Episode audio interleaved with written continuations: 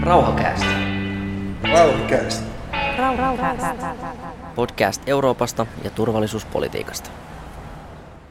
Hyvät kuulijat, tervetuloa kuuntelemaan Rauhakäästiin ensimmäisen kauden viimeistä jaksoa. Tämän jakson aiheena on siirtolaisuus ja ihmisoikeudet. Keskustelen ulkopoliittisen instituutin vanhemman tutkijan Saila Heinikosken kanssa EUn muuttoliikepolitiikasta, vapaasta liikkuvuudesta ja Einin vapaasta liikkuvuudesta. Podcastin reportaasiosuudessa toimittajamme Timo Virtala ja Helsingin yliopiston väitöskirjatutkija Laura Sumari keskustelevat inhimillisestä turvallisuudesta ja pakolaisten turvallisuuskokemuksista. Kuunnellaan kuitenkin ensin Saila Heinikosken haastattelu.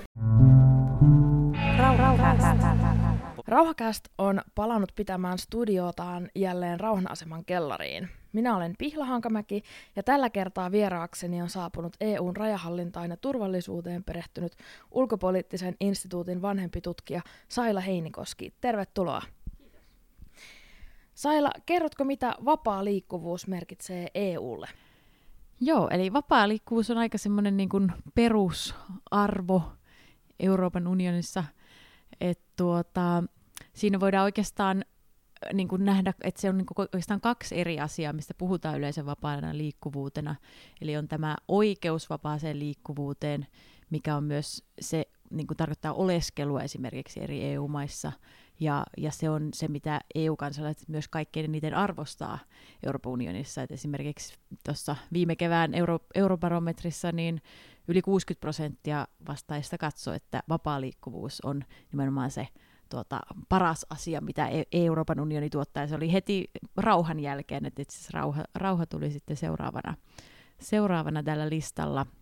Eli se, se siis tarkoittaa sitä, että jokaisella EU-kansalaisella on oikeus sitten oleskella kolme kuukautta rajattomasti missä tahansa EU-maassa, tehdä töitä, sitten tämänkin jälkeen opiskella ja hakea töitä myös. Eli, eli tämä niin kuin, osa näitä EUn niin neljää perusvapautta, eli ihmisten pääoman palveluiden, tavaroiden liikkuvuus. Eli se, tämä on niin se oikeus vapaaseen liikkuvuuteen. Mutta sitten on tämä niin fyysinen vapaa liikkuvuus, millä sitten viitataan tähän Schengen-alueeseen.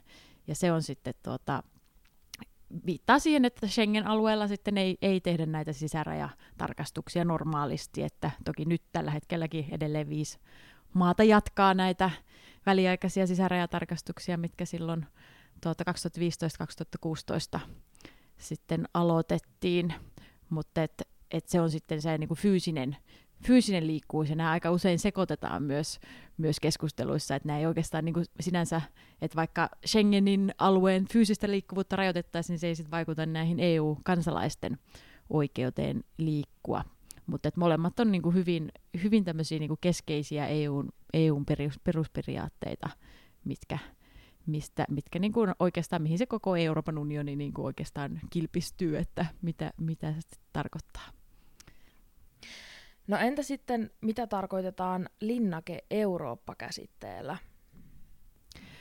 No se yleensä viittaa ju- nimenomaan tähän niin kuin prosessiin, joka lähti tästä Schengen-sopimuksesta, eli joka 1985 on tämä Schengen-sopimus alun perin äh, allekirjoitettu, ja, ja sen jälkeen alettiin, niin kun sitten huomattiin, että jos tehdään tämmöinen sisärajaton alue, niin sitten täytyy enemmän keskittyä ulkorajojen valvontaan ja sitten tehdä myös yhteistä niin kun muuttoliike- ja turvapaikkapolitiikkaa. Ja sitten tälle alettiin sitten tekemään näitä niin kun rajoituksia siihen, miten sitten kolmansien maiden kansalaiset, eli EUn ulkopuolelta tulevat ihmiset pystyy, pystyy tulemaan EUn alueelle. Eli Eli siinä esimerkiksi tämä Dublinin sopimu, po, sopimus pohjautuu juuri tähän niin kuin Schengenin sopimuksen alkuaikoihin, että, että päätettiin, että siellä maassa, mihin turvapaikanhakija ensimmäisenä saapuu, niin siellä sitten täytyy myös hakea sitä turvapaikkaa. Eli et, et pyrittiin niin kuin, tavallaan rajoittamaan, rajoittamaan sitten sitä, että, että tänne vapaan liikkuuden alueelle pystyisi pääsemään sitten muut kuin EU-kansalaiset niin helposti.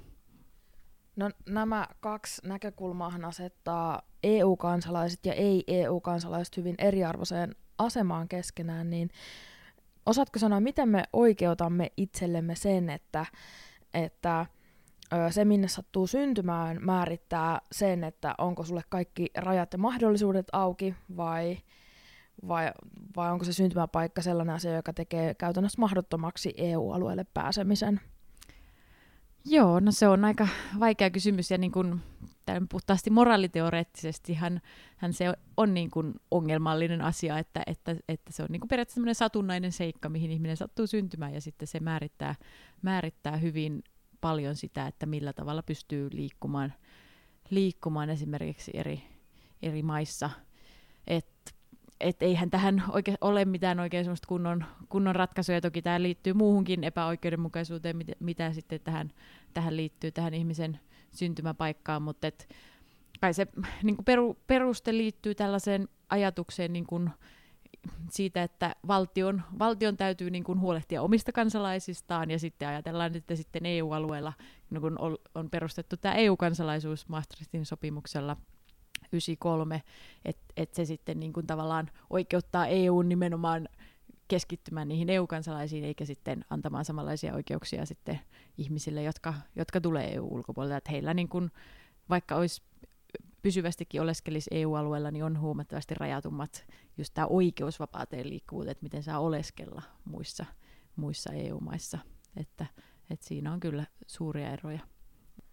Sitten jos mennään tähän EUn päivän politiikkaan, niin komission 2018 tiedonannon mukaan ulkorajojen turvaaminen on edellytys Schengenin olemassaololle.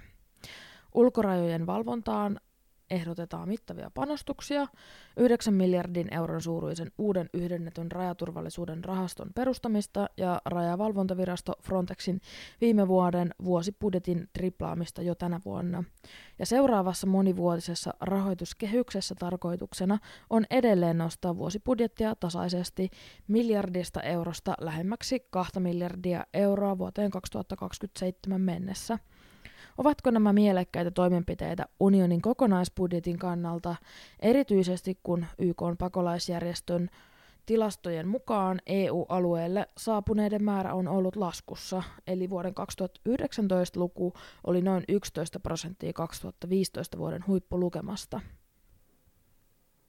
Joo, eli niin nämä oli tosiaan komissioehdotuksia silloin 2018, mutta ne on oikeastaan vielä vähän epävarmoja, että tämä monivuotinen rahoituskehyshän on nyt juuri neuvottelussa, että me ei oikeastaan tiedetä vielä, että mitä se lopulliset, lopulliset summat tulee olemaan, että käytännössä komission ehdotukset perustu siihen, että jo tänä vuonna olisi alettu niin kuin näitä Frontexin omia rajavartijajoukkoja niin kuin palkkaamaan ja olisi, olisi, olisi niin kuin tullut näitä pysyviä 10 000 omaa rajavartijaa, jotka, jotka on tulossa niin kuin EUlle, että se olisi alkanut jo tänä vuonna, ja se, siihen perustuu oikeastaan se, että tänä vuonna olisi, olisi noussut se jo huomattavasti se Frontexin budjetti. Todellisuudessa se tänä vuonna kasvoi noin kolmanneksella viime vuodesta, et se, koska se alkaa sitten vasta ensi vuonna sit näiden, näiden tuota EU-rajavartioiden sitten ää, nimittäminen. Ja, ja ja tämä monivuotinen rahoituskehys nyt sitten näyttää, että mitä, kuinka paljon oikeasti tähän laitetaan rahaa. Et itse asiassa Suomen, Suomi EUn puheenjohtajamaana antoi nyt oman niin kuin, ehdotuksensa tälle monivuotiselle rahoituskehykselle joulukuussa, ja siinä tämä oli huomattavasti pienempi, että front, äh, komissio ehdotti noin 9 miljardia tähän Frontexin kokonaisbudjettiin, mutta sitten tuota, Suomen ehdotus oli, oli sitten 6 miljardia, eli niin kuin aika paljon pienempi pienempi, mitä se, mitä se sitten todellisuudessa on.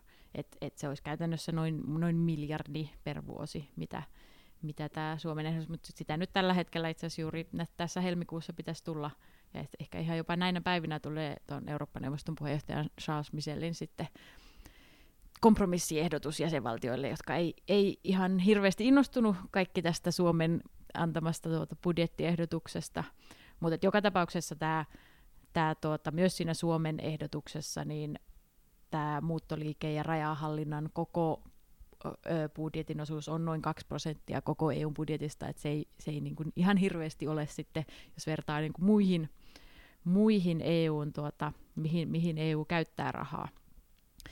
Ja ö, tietenkin tämä perustuu tämä, nimenomaan tämä kasvattaminen tähän uuteen asetusehdotukseen, mikä tuli voimaan nyt joulukuussa 2019 ja näihin Frontexin niin kuin resurssien lisäämiseen. Ja tämäkin perustuu niin kuin jäsenvaltioiden omiin toiveisiin, että ne on 2018 Eurooppa-neuvostossa pyysi nimenomaan komissiolta tämmöistä lainsäädäntöehdotusta, että jolla lisätään Frontexin resursseja ja jota perusteltiin sillä, että, että tähän asti jäsenvaltiot on niin kuin tälleen periaatteessa vapaaehtoisuuteen perustuen antaneet sitten omaa niin kuin rajavartiostohenkilöstöään Frontexin operaatioihin ja käyttöön.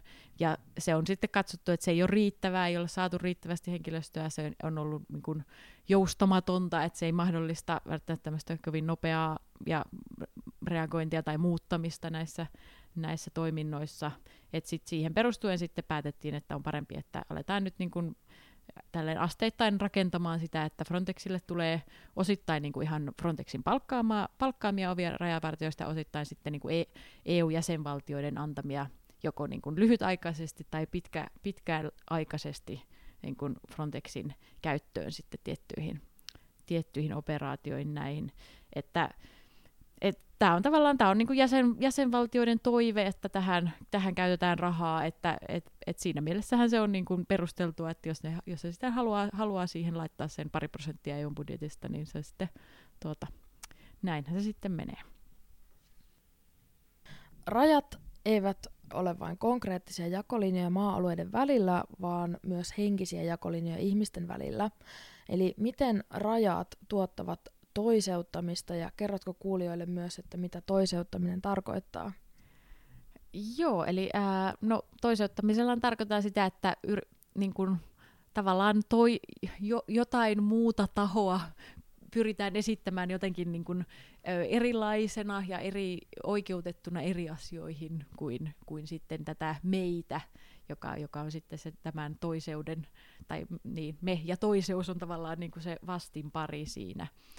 Ja, ja totta kai siis rajat, rajat luo sitä, ja e, et samalla, ta, samalla aikaa kuin oikeastaan Euroopan integraatiossa pyritään ehkä häivyttämään jollain tapaa sitä niin kuin kansallista ää, kun identiteettiä tai, ja, ja pyr, pyritään tuomaan tätä niin kuin eurooppalaista eurooppalaista identiteettiä, mikä, mikä sitten niinku periaatteessa eurooppalaisten valtioiden välillä vähentää sitä toiseuttamista, että kun jos al- al- yritetään ajatella, että ollaan, ollaan samaa unionia ja kaikki ollaan EU-kansalaisia, niin, niin periaatteessa niinku tällä yhdellä alueella se, se voi jopa niinku sitä sisäistä toiseuttamista vähentää, mutta sitten toisaalta toisaaltahan siihen aina liittyy se, että sitten kun kaikki ei, kaikki ei voi kuulua siihen samaan porukkaan, että sitten, sitten, sitten rakennetaan niitä, sitä niin kuin yhtenäisyyttäkin rakennetaan periaatteessa sen toiseuden kautta, että sitten kun pyritään luomaan Euroopan unionina, niin se,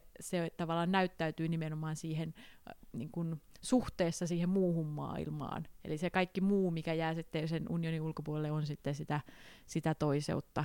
Ja totta kai nämä rajat, rajat luo sitä yhtä lailla, et, et, et, ja ne säännökset, että miten ihmiset muualta ei pääse Euroopan unionin alueelle, ei, heillä ei ole samanlaisia niin kuin oleskelu- ja liikkumisvapauksia, vaikka he sitten täällä oleskeliskin jossain tietyssä EU-maassa, niin heillä ei ole samanlaista mahdollisuutta olla sit muissa maissa kuin, kuin EU-kansalaisilla. Että kyllä tämä niin selkeästi luo tämmöiset niin eri, erilaisia kat- kategorioita kategorioita Eurooppaan. Et, et se, on, se on ihan niin kuin, tuota, jotenkin selvää, että, että näin, näin se menee, mutta et, miten siihen sitten pystyttäisiin puuttumaan ja miten, miten pystytään niin kuin jotenkin rakentamaan semmoinen inklusiivinen identiteetti ja sellainen, johon, johon kaikki kuuluu, niin se on, se on jo sitten paljon vaikeampi tehtävä. Niin, meinasin kysyä, että, että onko se ylipäätään mahdollista rakentaa identiteettiä ilman, että suljetaan jotkut muut sen sisäryhmän ulkopuolelle? Niin, vaikea sanoa, että voi, kyllähän periaatteessa on tämmöisiä niin kuin, ainakin teoreettisia ajatuksia tämmöistä niin kuin kosmopoliittisesta identiteetistä ja kosmopoliittisesta maailmanpolitiikasta, jossa, jossa ajatus on, että se niin kuin, jotenkin ka- kaikilla ihmisillä on samat oikeu- oikeudet ja kaikki ihmiset on, on niin kuin, ö, samanlaisia. mutta et, mut et muodostuuko siitä sitten oikeasti niin kuin vahvaa identiteettiä, jos nimenomaan juuri siksi, että jos sillä ei ole mitään semmoista niin kuin vastinparia, että et, et jotenkin se, se niin kuin kuuluu siihen ää, identiteettiin, että siinä on joku, joku semmoinen toiseus, mutta toki sitä pitää sitten miettiä, että, että minkälainen, minkälainen niin kuin politiikka on oikeutettua sitten tämän niin kuin, tällaisen yhteisen identiteetin rakentamisen. Mitä ongelmia on globaalista etelästä Euroopan unioniin tapahtuvassa siirtolaisuudessa, jos ajatellaan ihmisoikeusnäkökulmaa? No siinä on tietenkin suurin ongelma on se, että ihmiset tällä hetkellä siis joutuu vaarantamaan henkensä, kun ne pyrkii EU-alueelle, että, että niitä laillisia keinoja saapua, saapua unionin alueelle niin ei, ei juurikaan ole. Ja sit, tuota, se sitten johtaa siihen, että, että sitten pyritään, pyritään tämmöisellä hengenvaarallisella keinolla meren yli pyrkimään unioniin. Ja, ja sitten tämä niin kuin EU, EU-alueellahan se, se sitten aiheuttaa niitä ongelmia, että että kun ei ole semmoista yhteistä vastuuta näistä turvapaikanhakijoista, niin se, se, sitten se vastuu on niin kuin kohtuuttoman suuri sit näillä mailla, joihin, joihin sitten saavutaan ensimmäisenä, että just esimerkiksi Kreikka ja Italia, jotka ei sitten pysty takaamaan, takaamaan välttämättä inhimillisiä oloja kaikille, jotka, jotka tuota kuitenkin saapuu EU-alueelle, ja eikä myöskään näitä niin kuin, turvapaikkaprosesseja sam- samalla tavalla sitten, koska jos, jos hakijoita on paljon, eli, eli tavallaan tämä niin EUn oma tämmöinen niin vastuunjakomekanismi täytyisi kyllä saada, saada toimimaan jotenkin paremmin, että pystyttäisiin sitten myös näihin ää, turvapaikanhakijoihin niin kuin ihmisoikeuksia ja perusoikeuksista pitämään huolta. No jos ajatellaan niitä panostuksia rajavalvontaan, niin voisiko, voisiko ajatella, että ne olisi sitten ratkaisu tähän ihmisten pelastamiseen sieltä Välimereltä? No osittain varmasti, että EUllahan on ollut tämmöinen tuota, sotilaallinen ö, tai so, sotilasoperaatio nimeltä Sofia Välimerellä, joka on 2015 aloitettiin, ja niillä on ollut sit siellä ä, aluksia käytännössä ä, viime vuoden maaliskuuhun asti siellä partioi, ja he oli myös aika suuressa osassa siinä, että tuota, pelasti sitten näitä merihädässä olevia. Et käytännössä merioikeuden mukaan kaikki, jotka liikkuu ja näkee merihädässä olevia merellä, niin heillä on sitten velvollisuus, velvollisuus auttaa. Mutta sitten tosiaan Sofialla ei ole ollut ää, viime vuoden maaliskuun jälkeen siellä, siellä laivoja ollenkaan Välimerellä. Ja nyt siitä ollaan sitten keskustelemassa taas, että pitäisikö, pitäisikö niitä palauttaa sinne. Niitä, sitä perustellaan muun muassa tätä, tällä Libyan ase, asevientikiellolla, että sitä, sillä voidaan valvoa sit paremmin, että tämähän ei ole, tämä operaatio on niin kuin alun perin ihmissalakuljetuksen ihmiskaupan torjumiseen perustettu, mutta sitten siinä on myös tämä niin kuin Libyan asevienti, ää, asevientikiellon valvonta, että periaatteessa tämän operaationkin palauttaminen voisi parantaa sitä tilannetta, että siellä olisi enemmän partioisaluksia, jotka, jotka sitten pelastaa ainakin näitä hukkumisilta. Että toki se ei sitten sitä niin kuin perimmäistä ongelmaa ratkaise, että ihmiset edelleen pyrkii, pyrkii tulemaan Eurooppaan. Jos mennään siihen perimmäiseen ongelmaan, niin miten näet, millä keinoilla sen voisi parhaiten ratkaista, että ihmisten ei tarvitse uhrata henkeään pyrkiessään Eurooppaan? No se on tosi vaikea kysymys, että tuota, ää, ne lailliset keinot päästä, että se, sehän se on se, että et sekä niin kun ihan tämmöisen työperäiseen liikkuvuuteen, että sitten myös se mahdollisuus hakea turvapaikkaa tietenkin, että oli, pitäisi olla muulla tavalla kuin että sitten, sitten joutuu sitä varten ää, henkeään riskeeraamaan, mutta, et, mutta et se sitten, että millä tavalla tämä oikeasti pystytään rakentamaan, niin se on, se on sitten paljon vaikeampi kysymys, että ja mi, miten, millä tavalla EU-maat on valmiita, valmiita tekemään, minkälaisia, minkälaisia järjestelyjä, että et tuota, et siihen ei oikein semmoista niinku selkeää, että sitähän nyt kuitenkin yritetään EU-ssa. Ää, uusi komissio on luvannut tämmöisen tuota, muuttoliikepaketin, jo, jossa sitten tulee, e, tulisi enemmän, enemmän niin kuin sääntelyä myös yhteisestä muuttoliike- ja turvapaikkapolitiikasta. Ja et, et periaatteessa kyllä niin kuin unioni pyrkii tekemään ja pyrkii myös niin kuin kolmansien maiden, esimerkiksi Afrikan maiden kanssa tekemään yhteistyötä ja nimenomaan vaikuttamaan siellä ehkä myös sitten siihen, että ihmisillä ei ole niin suurta kiinnostusta lähteä välttämättä Euroopan unioniin. Et ja, ja itse asiassa Frontexillekin nyt tämän uuden asetuksen myötä tuli mahdollisuus toimia myös niin kuin kolmansissa maissa ja muissakin kuin EU-naapurimaissa. Että, että periaatteessa EU niin kuin tämmöinen tuota, parempi, parempi yhteistyö ylipäätään, ylipäätään tuota muiden maiden kanssa, niin varmasti voi auttaa. Ja ehkä nyt tuota Suom- Suomenkin uusi kansainvälistä kumppanuuksista vastaava komissaari, niin varmasti tulee keskittymään näihin niin kuin EUn ja Afrikan välisiin suhteisiin. EU ja Turkki tekivät vuonna 2016 sopimuksen Kreikkaan saapuvien pakolaisten palauttamista Turkkiin, EUn Turkille maksamaan rahaa ja muutamia muita etuja vastaan. Mediassa on raportoitu laajasti presidentti Erdoganin lisääntyneistä autoritaarisista otteista ja maan heikentyneestä ihmisoikeustilanteesta. Mitä tälle sopimukselle kuuluu nyt ja millainen tilanne Turkissa on? Öö, no sopimus on edelleen voimassa ja on EU-jäsenmailla vaikuttaa olevan myös kiinnostusta jatkaa sitä sopimusta.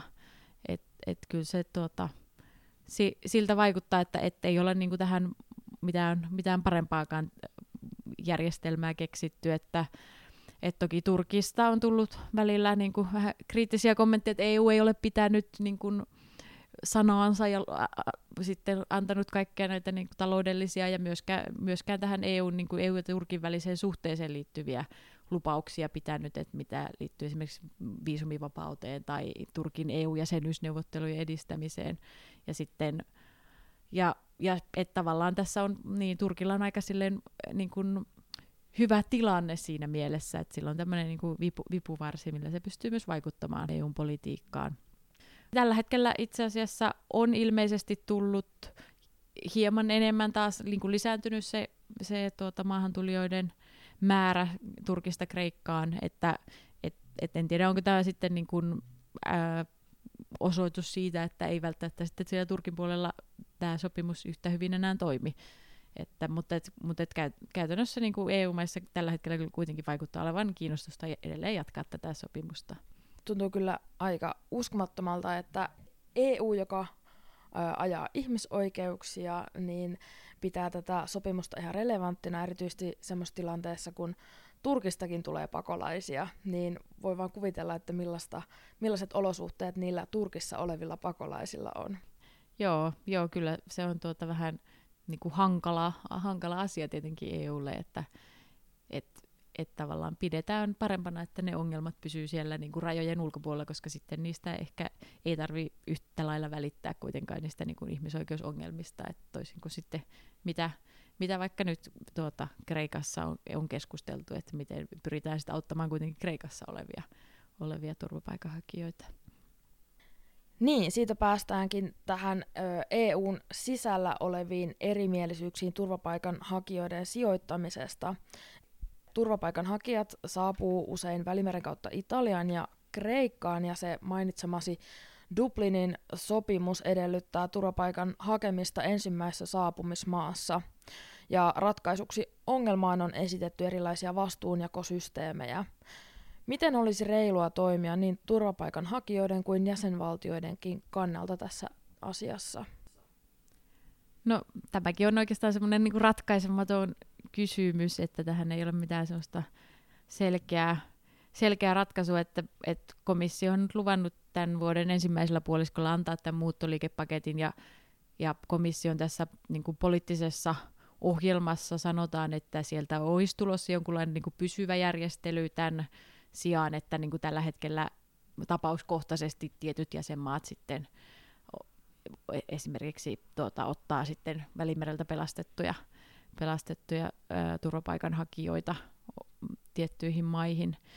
Että en oikeastaan osa, osaa nyt sanoa, että mikä, mikä se olisi semmoinen tietenkin jon, jonkunlainen ää, kiintiöjärjestelmä voisi olla, mutta tätä komissio ehdotti jo silloin tuota, 2016 ja eikä sitä olla, olla saatu pantua täytäntöön, että, että se ongelma on nimenomaan se, että kaikki, kaikki jäsenvaltiot ei oikein innostunut näistä, näistä tuota vastuujako, vastuujakosopimuksesta, että et se jää sitten nähtäväksi, että et se mitä komissio ehdottaa, niin se sitten riippuu sitten kuitenkin vielä jäsenvaltioista ja Euroopan parlamentista, että miten, mille, miten niitä ollaan sitten valmiita oikeasti tuomaan lainsäädäntöön ja sitoutumaan, sitoutumaan näihin, näihin sitten järjestelyihin. Se vähän, vähän riippuu jäsenmaista, että löytyykö sitä tahtotilaa jakaa sitä vastuuta. Tosiaan sisäministeri Maria Ohisalo muistutti eilen, että Suomikin on EUn ulkorajavaltio ja on ihan mahdollista, että Suomi on joskus vastaavassa tilanteessa, että voisiko Suomi olla sellainen valtio, joka lähtee ajamaan tätä asiaa jäsenvaltioiden? Niin, Suomi oli just puheenjohtajamaa, että siinä olisi varmaan ollut tuota, niin kuin pare, paremmat mahdollisuudet sitten sinä aikana yrittää saada tässä edistystä, ja on, on sitä tietenkin keskusteltukin.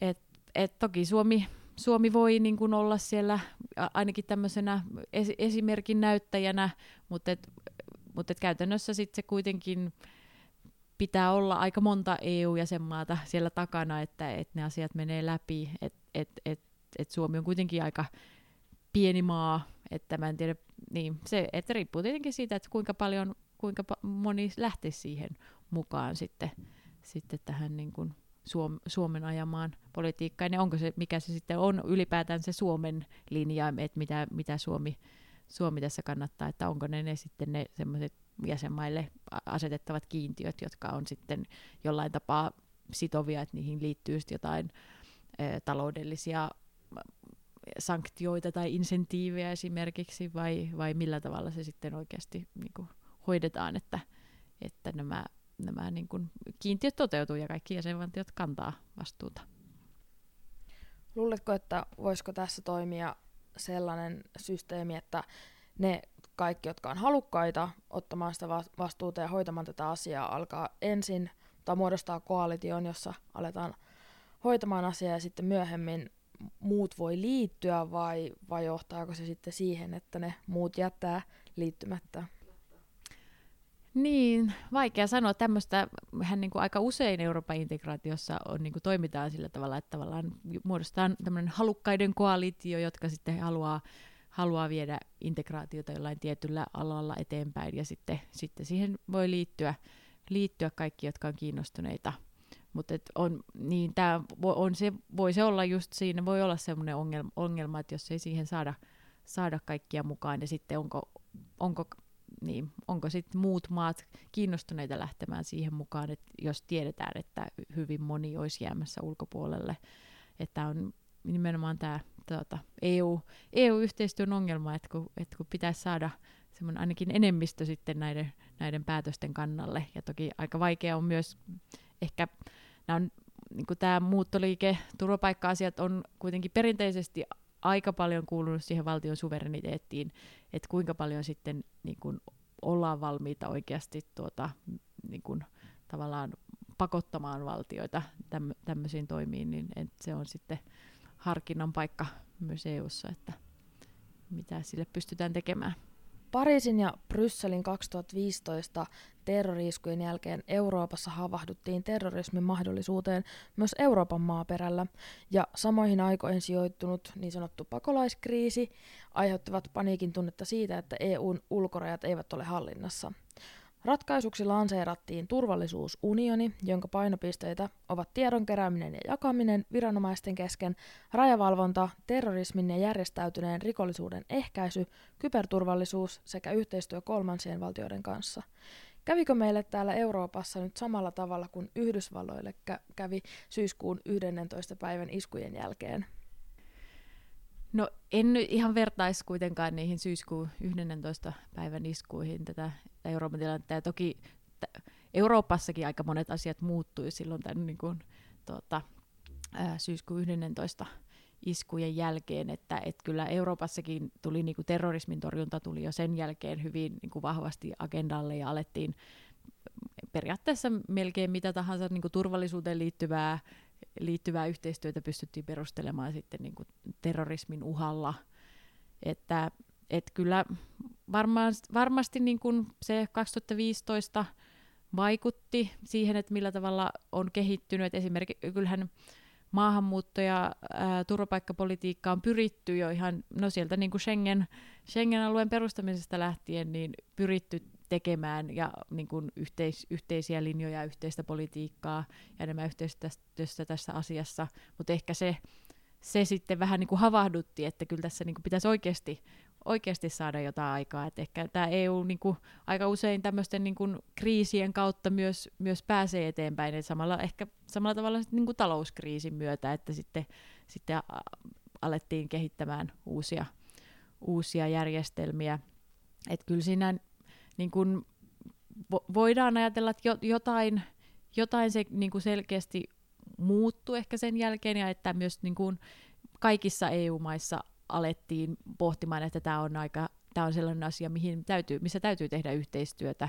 Et ennen sitä 2015 vuotta kyllä ne oli, aika usein oli Italia ja Espanja, jotka tätä toi, ja, niin kun, ja toi esille sitä, että me tarvittaisiin yhteinen, myös Ranska itse asiassa oli, oli aika aktiivinen jo aiempina vuosina, että tarvittaisiin yhteinen muuttoliikepolitiikka Eurooppaan ja yhteinen, yhteinen turvapaikkapolitiikka, mutta sitten kaikki muut jäsenmaat ei välttämättä kokenut, että tämä on niin relevantti, että, että, mutta et ehkä nyt sen sitten viime vuosina on oikeasti myös tullut se semmoinen niin tahtotila, että, että, että täytyy sopia yhteisistä säännöistä ja, ja, ja pystyä tuota, sitten yhdessä, yhdessä suunnittelemaan näitä, että minkä, minkälaista politiikkaa Euroopassa tehdään. Kerrotko tähän loppuun vielä kolme teesiä EUn rauhanprojektin tulevaisuudelle vapaan liikkuvuuden näkökulmasta? No Äh, ainakin sen voisi sanoa, että oikeus vapaaseen liikkuvuuteen ja, ja rauha, niin nehän on ne EUn kansalaisten eniten arvostamat asiat. Eli ne on, ne on kyllä sellainen varmasti niin kuin ykkösasia, mistä, mistä Euroopan unionissa myös kannattaa pitää kiinni ihan myös jo sen takia, että siellä sitten on ää, kansalaisten tuki myös, myös tälle Euroopan integraatiolle. Sitten toisaalta tämä Schengen-alueen alueen vapaa liikkuvuus – että jos me halutaan se säilyttää, niin sekin edellyttää sitä, että on yhteiset säännöt, joita, joita sitten myös noudatetaan. Ja et esimerkiksi nämä niin kuin väliaikaiset sisärajatarkastukset, mitkä nyt neljättä vuotta on, on käynnissä, että et se ei, ei voida oikein pitää kestävänä sitä, että tämä on niin kuin Schengen-säännöstö ei mahdollista näin pitkiä väliaikaisia sisärajatarkastuksia, mutta sitten ma- maat ei kuitenkaan pysty sopimaan uusista säännöksistä. Et siellä on tällä hetkellä niin lainsäädännössä prosessissa olisi näistä uusi, uusi tuota, asetusehdotus, mutta, mutta sit niistä ei ole pystytty sopimaan jäsenvaltioiden kanssa. Eli, eli kyllä niin kuin Schengen-alueen alueen ylläpitäminenkin edellyttää sitä, että on, on yhteiset säännöt ja niitä, niistä sitten oikeasti pidetään kiinni ihan jo EUn uskottavuuden ja niin kuin lainsäädäntöuskottavuuden kannaltakin. Ja ähm, kolmantena ehkä voisin sanoa, että, että tämä ylipäätään tämä niin kuin integraatio tässä rajavalvonta yhteistyössä etenee, että tämä on aika merkittävä askel. Voidaan pitää, että tämä uutta asetusehdotuksesta, jossa tulee just nämä 10 000 ää, eurooppalaista rajavartijaa, ja et vaikka raja, rajavartiointi tai rajavalvonta on perinteisesti katsottu, että se on hyvin tätä niin kuin valtion suvereniteetin ydinaluetta, mutta että kuitenkin tällä alueellakin pystytään tekemään yhteistyötä, niin että et voidaan katsoa, että, että kyllä niin kuin Euroopan ää, integraatio on, menee eteenpäin ja on niin kuin valmis, val, maat on niin kuin valmiita tekemään yhteistyötä niin kuin hyvin tämmöisellä niin kuin valtion ydinalueellakin. Kiitokset haastattelusta.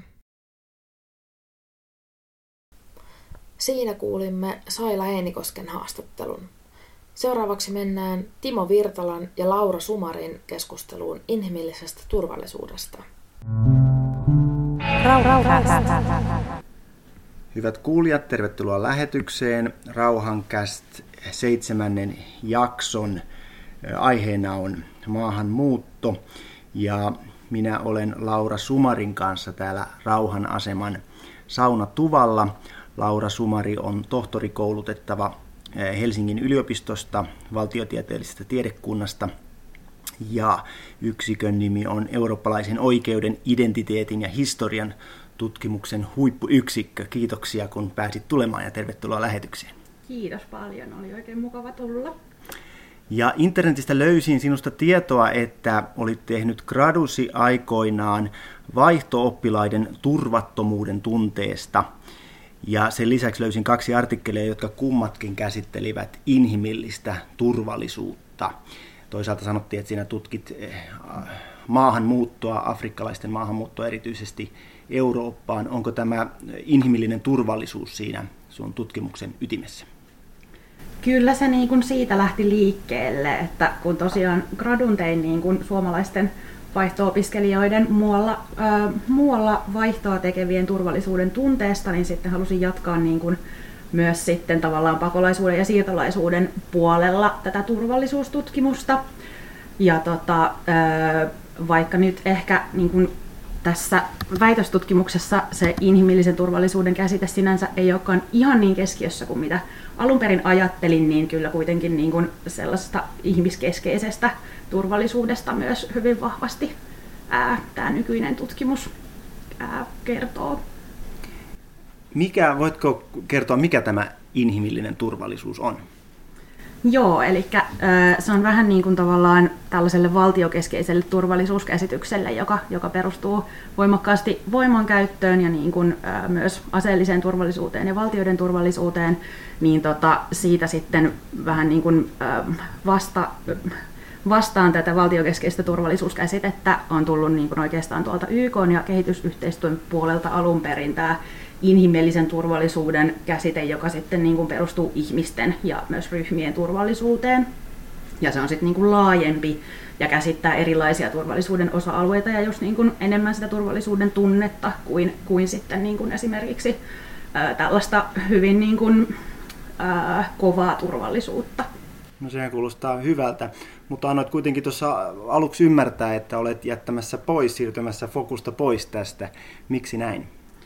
Öö, no osittain ehkä niin kuin käsitteellisistä syistä, että kyllä niin kuin edelleenkin myös siitä inhimillisestä turvallisuudesta keskustelen, mutta, öö, mutta tota, se on voimakkaasti kritisoitu käsite just sen niin kuin laajuuden puolesta, että öö, kun, kun siihen niin kuin sisältyy sitten hyvin erilaisia elämänalueita, niin sitten sitä on kritisoitu siitä, että, että niin kuin mitä sillä sitten enää voidaan analysoida ja onko se sitten niin kuin kaiken kattava ja, ja niin kuin, ehkä myös kun se tulee tutkimu- tutkimuksen puolelle sieltä, sieltä niin kuin enemmän kehitysyhteistyön kautta, niin sitten on kritisoitu sitä, että onko sillä tavalla uhriuttavia vaikutuksia, että kun puhutaan niin kuin auttamisesta, niin sitten se sisältää jo itsessään sellaisen, että, että jotkut on niitä auttajia ja jotkut on autettavia ja sitä kautta ehkä tulee sitten semmoinen eriarvoisuutta korostava piirre siihen inhimillisen turvallisuuden käsitteeseen, mutta kyllä silti niin kuin ihmisten turvallisuuteen keskityn.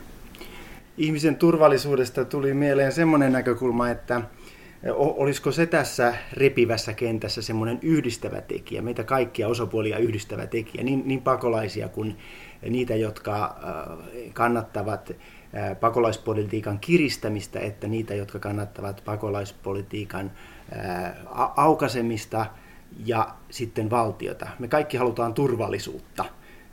Sotaa pakenevat ihmiset haluavat lisää turvallisuutta. Enkä halua sitä laittaa rinnakkain ollenkaan ihmisten sen, sen tunteen kanssa, että turvallisessa maassa ihmiset tuntevat olonsa turvattomiksi, kun, kun muukalaisia tulee. Mutta kuitenkin siitä tunteesta on kysymys siinä ja, ja toisaalta me, jotka halutaan avoimempaa, inhimillisempää pakolaispolitiikkaa, niin mekin halutaan turvallisempaa maailmaa.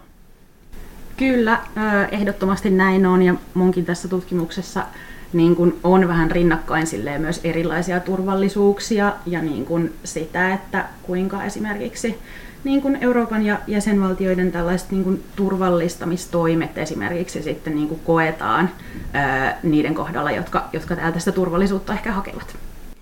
Yksi Euroopan unionin turvallistamistoimi turvallisuudella ää, motivoitu politiikka oli muistaakseni 2016, kun Euroopan unioni teki sopimuksen Turkin kanssa, että Turkki pitää pakolaiset siellä ja Euroopan unioni antaa sitten rahaa ja mitä muita oikeuksia sitten tähän oli. Mitä mieltä olet tästä diilistä? Oliko No. se moraalisesti oikein ja onko se toiminut? Öö, no se on hyvin kiistelty ja sen niin kuin, oikeusperusteisuuskin on kiistelty. Ja öö, niin kuin myöskin se niin kuin ei ole mitään vakuuksia siitä, että onko Turkki turvallinen maa öö, siellä nyt pidettäville ihmisille, jot- jotka siis niin kuin eivät, eivät saaneet jatkaa matkaa enää, enää Eurooppaan Turkista. Ja öö, sillä tavalla se tietenkin on toiminut, että, että niin kuin Eurooppaan tulijoiden määrä on vähentynyt, mutta, öö, mutta sitten niin kuin hyvin kyseenalaista on moni muu asia ja sitten niin kuin myös EUn ja Turkin välinen politiikka ja tuleeko siitä sitten niin kuin, öö, si- siihen suhteeseen öö, erilaisia ongelmia. Eurooppaan tulee vähenemässä määrin pakolaisia. Ää, He, he, heitä hukkui suuria määriä vä- välimereen ylittäessään, yrittäessään ylittää ää, välimerta tässä ää, toissa vuonna. Tästä oli paljon puhetta. Mikä on tilanne nyt ää, tämän suhteen? Joo, eli äh, IOM, eli tuo äh, kansainvälinen siirtolaisuusjärjestö, pitää tällaista niin kuin, tai tekee tutkimusta aiheesta, ja vaikka ikinä nämä arviot ei ole millään lailla vedenpitämiä, niin ainakin heidän niin kuin, selvityksen ja, ja tutkimuksen mukaan vuosien 2014 ja 2018 välillä niin on kuollut noin, noin 30 000 siirtolaisu, äh, siirtolaista ja pakolaista, ja heistä olisi kuollut sitten 18 000 suunnilleen välimerta yli, ylittäessään. Ja tota, ää, sillä tavalla nämä niin kuin suhdeluvut on muuttuneet, että kun silloin vuonna 2015, jolloin tulijoita oli eniten, niin ää, hukkui tai katosi välimerta ylittäessään, olisiko se ollut nyt noin yksi jokasta kah, niin kuin 270, 270 ylittänyttä meren ylittänyttä kohden, niin sitten niin kuin nyt esimerkiksi vuonna 2019 se oli vissiin, että yksi 62 meren ylittänyttä kohden hukkui, että näistä ylittämisistä on tullut kyllä tosi paljon vaarallisempia, ja siihen vaikuttaa myös se, että kun niin kuin valvotaan enemmän, niin sitten nämä reitit siirtyy, ja se tekee vaarallisempaa. Öö, ja sitten myös niin kuin, öm, ihmisiä saatetaan kohdella eri tavalla, kun, kun pelätään sitä kiinni jäämistä esimerkiksi. Ja merestä pelastaminen saattaa olla haastavampaa. Ja onko se reitin siirtyminen tapahtunut juuri täältä, että aikaisemmin tultiin Turkista Kreikan saarille ja nyt sitten Libyasta ylitetään Italiaan, vai onko sulla tietoa tästä? No ne reitit elää, elää vahvasti koko ajan, mutta ainakin niin kuin vaarallisin reitti on, on koko ajan ollut tämä keskisen välimeren ylittävä reitti, eli niin kuin Pohjois-Afrikasta Italiaan, jossa sitä merimatkaa myös kertyy sitten yleensä enemmän. Ja, ja tota, ne äh, veneet, millä ylitetään, on, on täyteen, täyteen lastattuja ja myös ei välttämättä aina kovin merikelpoisia.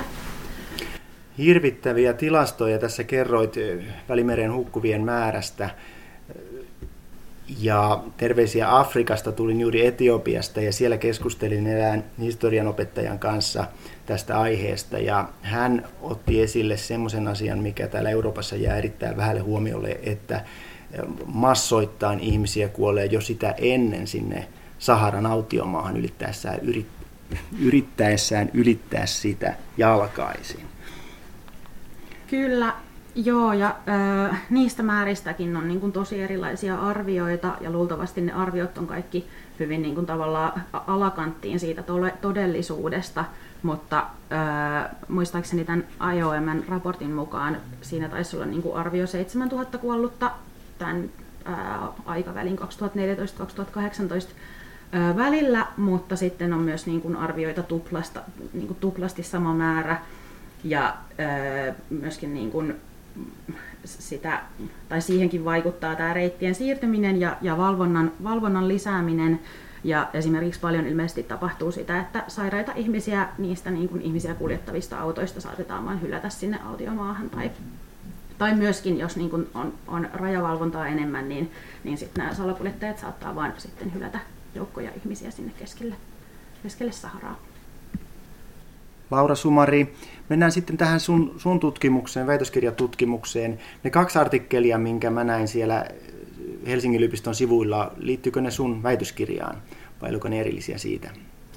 Ei suoranaisesti, ja ne on niin kuin tavallaan hyvin alkuvaiheessa tätä, tätä niin kuin jatko-opiskelua kirjoitettuja, mutta kyllä ne niin kuin samaan aiheeseen voimakkaasti liittyy. Eli mun väitöskirja käsittelee että Saharan eteläpuoleisesta Afrikasta Eurooppaan suuntautuvaa siirtolaisuutta ja pakolaisuutta ja sitä, että kuinka nämä Eurooppaan pyrkivät ja Euroopasta turvapaikkaa hakevat pakolaiset ja siirtolaiset ää, kokevat Euroopan erityisesti turvallisuusympäristönä ja myöskin sitten niin kuin ennen Eurooppaan tuloa ja Eurooppa-tulon jälkeen, että kuinka Eurooppa ajatellaan ennen kuin tänne tullaan ja kuinka sitten se niin kuin, kokemus Euroopasta täällä muokkautuu. Eli siinä niin kuin käsitellään sitä, että mitä, mitä turvallisuus ylipäätään pakolaisille ja siirtolais, siirtolaisille on, ja, ja niin kuin, mitä se merkitsee ja mitä siihen liittyy, ja sitten toisaalta, että kuinka niin kuin esimerkiksi Euroopan ja jäsenvaltioiden tai EUn ja jäsenvaltioiden pakolaisuus ja ö, turvapaikkapolitiikka vaikuttaa siihen niin kuin heidän turvallisuuden tunteeseen ja kokemukseen Euroopasta. Ja sitten vielä ehkä sen pohjalta hiukan sitä, että kuinka tällaiset niin kuin Euroopan omakuvaan liittyvät ajatukset Euroopasta ja niin kuin eurooppalaisista arvoista, niin kuinka ne sitten välittyy niin kuin näissä pakolaisten ja siirtolaisten kokemuksista ja millainen kuva Euroopasta sitten niin kuin heidän kokemustensa perusteella muotoutuu. Oikein mielenkiintoinen aihe. Tutkitko Su- Suomessa olevia pakolaisia vai koko Euroopassa?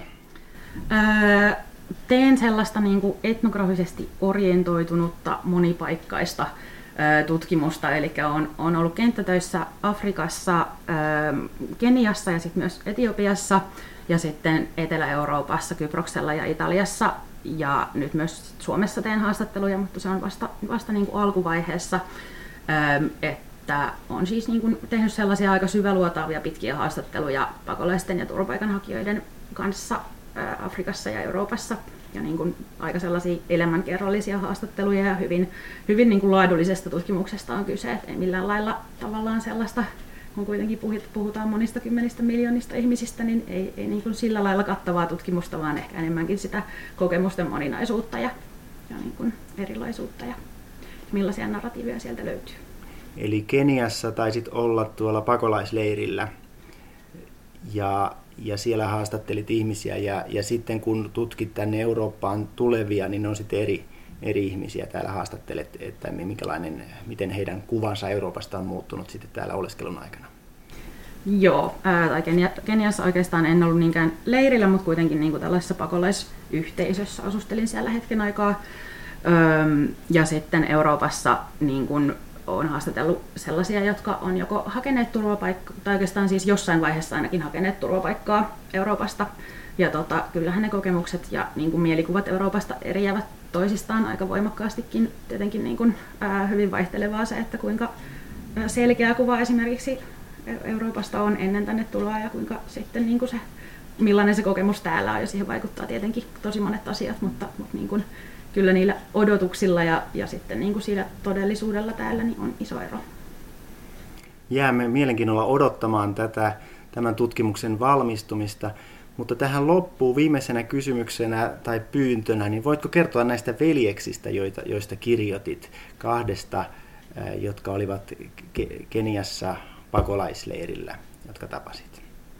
Ää, joo, eli olin tota, tosiaan siellä Keniassa Nairobin lähellä, ää, asuin tällaisessa pakolaisyhteisössä ja olin siellä hetken aikaa niin kuin, koulussa, pakolaiskoulussa töissä ja tuota, siellä tapasin tällaiset Kongon demokraattisesta tasavallasta lähteneet ihmiset, veljekset, jotka olivat tuota, sitten aluksi olleet Burundissa pakolaisleirillä muistaakseni kymmenisen vuotta ja sitten jollain tavalla päätyneet Keniaan. Ja sitten Keniassa oli taas niin kuin pakolaispolitiikka muuttunut sillä lailla, että niin kuin ihmiset enenevissä määrin pakotettiin leireihin myös sieltä Nairobista.